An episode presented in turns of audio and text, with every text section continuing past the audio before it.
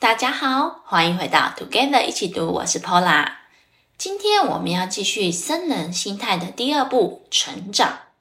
在上一集中，Stacy 与各位一起读目的与例行行动。你们是否已经成功的找到你的法了呢？还有，跟着 Stacy 的练习，观想出自己的未来例行行动，并且确实的在执行中呢？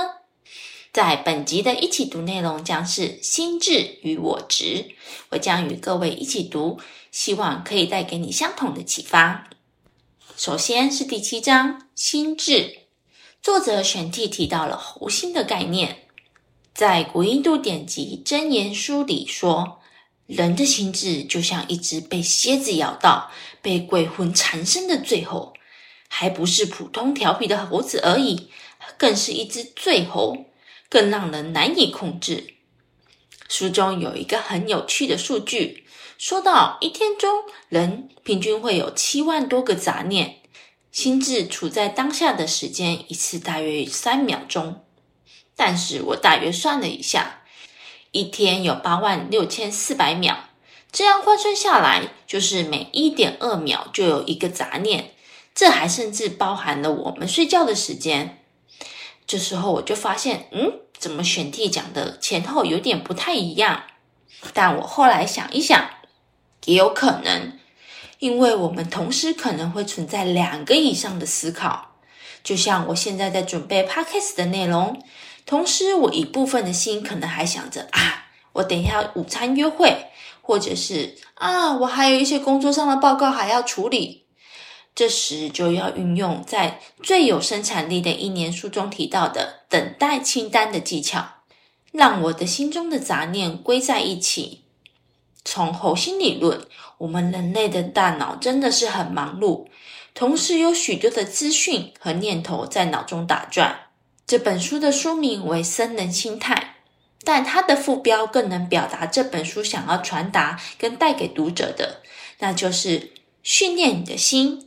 过着平静而有目标的每一天。玄帝借由奥义书中把心智运作方式比喻为一辆五头马车。先不要想到五马分尸，而是请想象马车是人的身体，五匹马指的是五官。这五官包含了触觉、味觉、嗅觉、听觉和视觉，而缰绳就是心智。马车夫代表的就是理智。若一个没有受过训练的马车夫，工作时会昏昏欲睡，让五匹马就是五感来掌控缰绳，任由五感把身体带到没有目的的地方。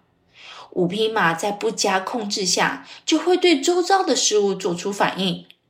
看到一片鲜绿的草地，就会偏离轨道去吃。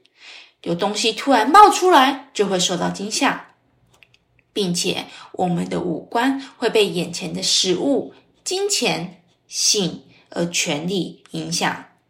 但如果是马车夫来掌控，就会让五匹马远离充满短暂享乐和满足的道路。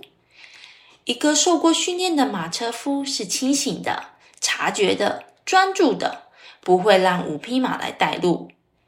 现在，请张开双手，看看自己手上是否还能握有心智缰绳，仔细引导马车朝正确的方向前进。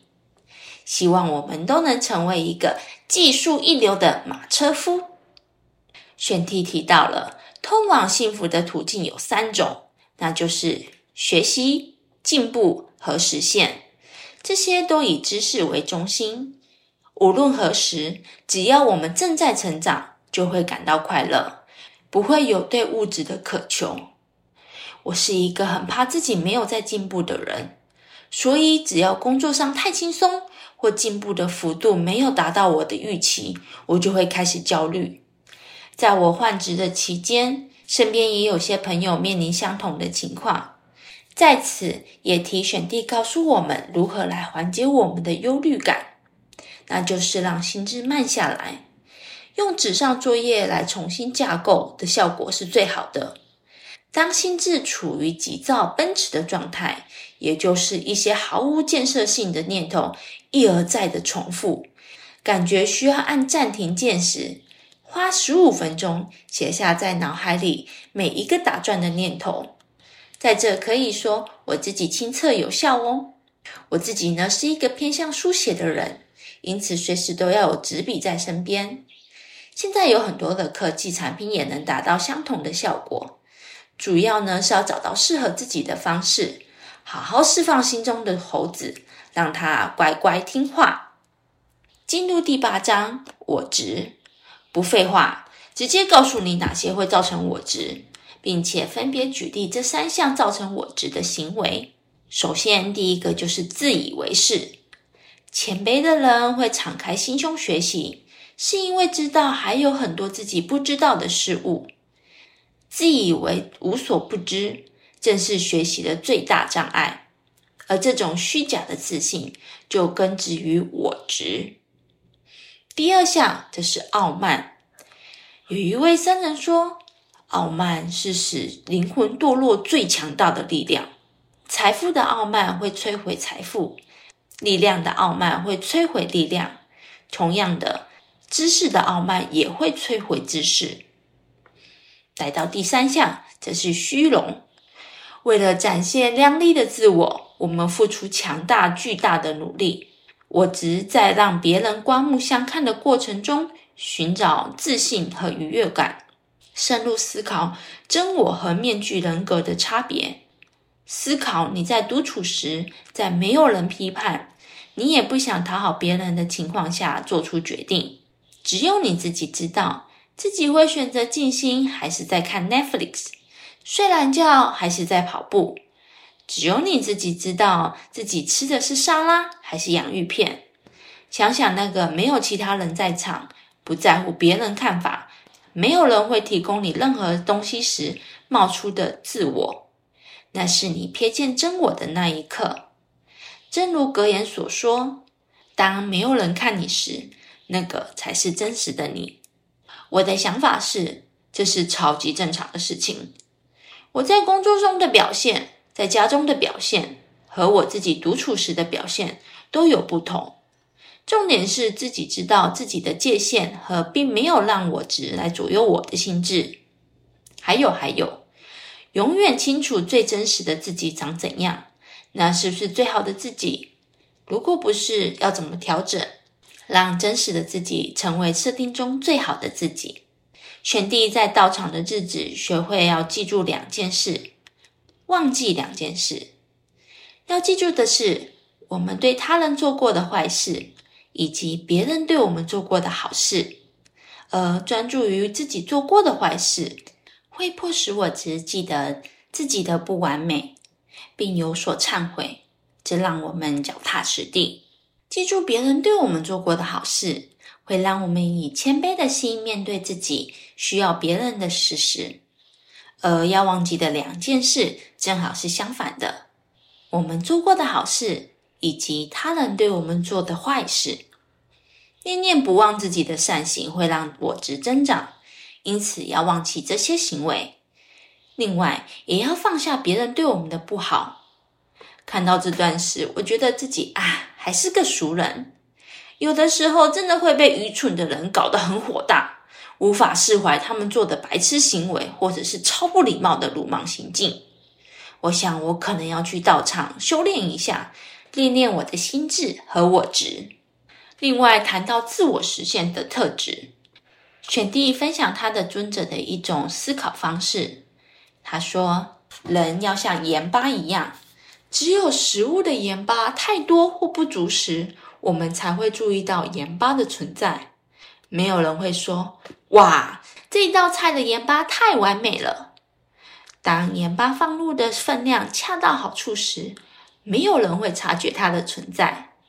谦虚为怀的盐巴承担了五味不调的过失，却不会争夺五味俱全的功劳。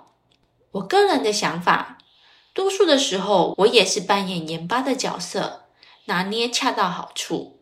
但有的时候，在工作或者是生活中，我们需要扮演不同的味道，就像因应菜色而有做调整。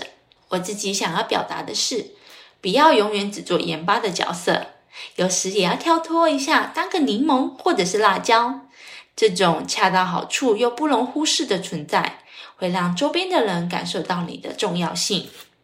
最后分享一个选地抗焦虑的技巧，那就是五、四、三、二、一。这是一个利用五官的方法。首先找到五个你可以看到的东西，逐一的把注意力放在每一样东西上，然后找到四个可以摸到的东西，想象你在触摸，感觉它们，注意不同的纹理。再来找到三个能听到的东西，把焦点从一个转移到另一个。接着是找到两个能闻到的东西，是花吗？是水吗？是没有实质的对象吗？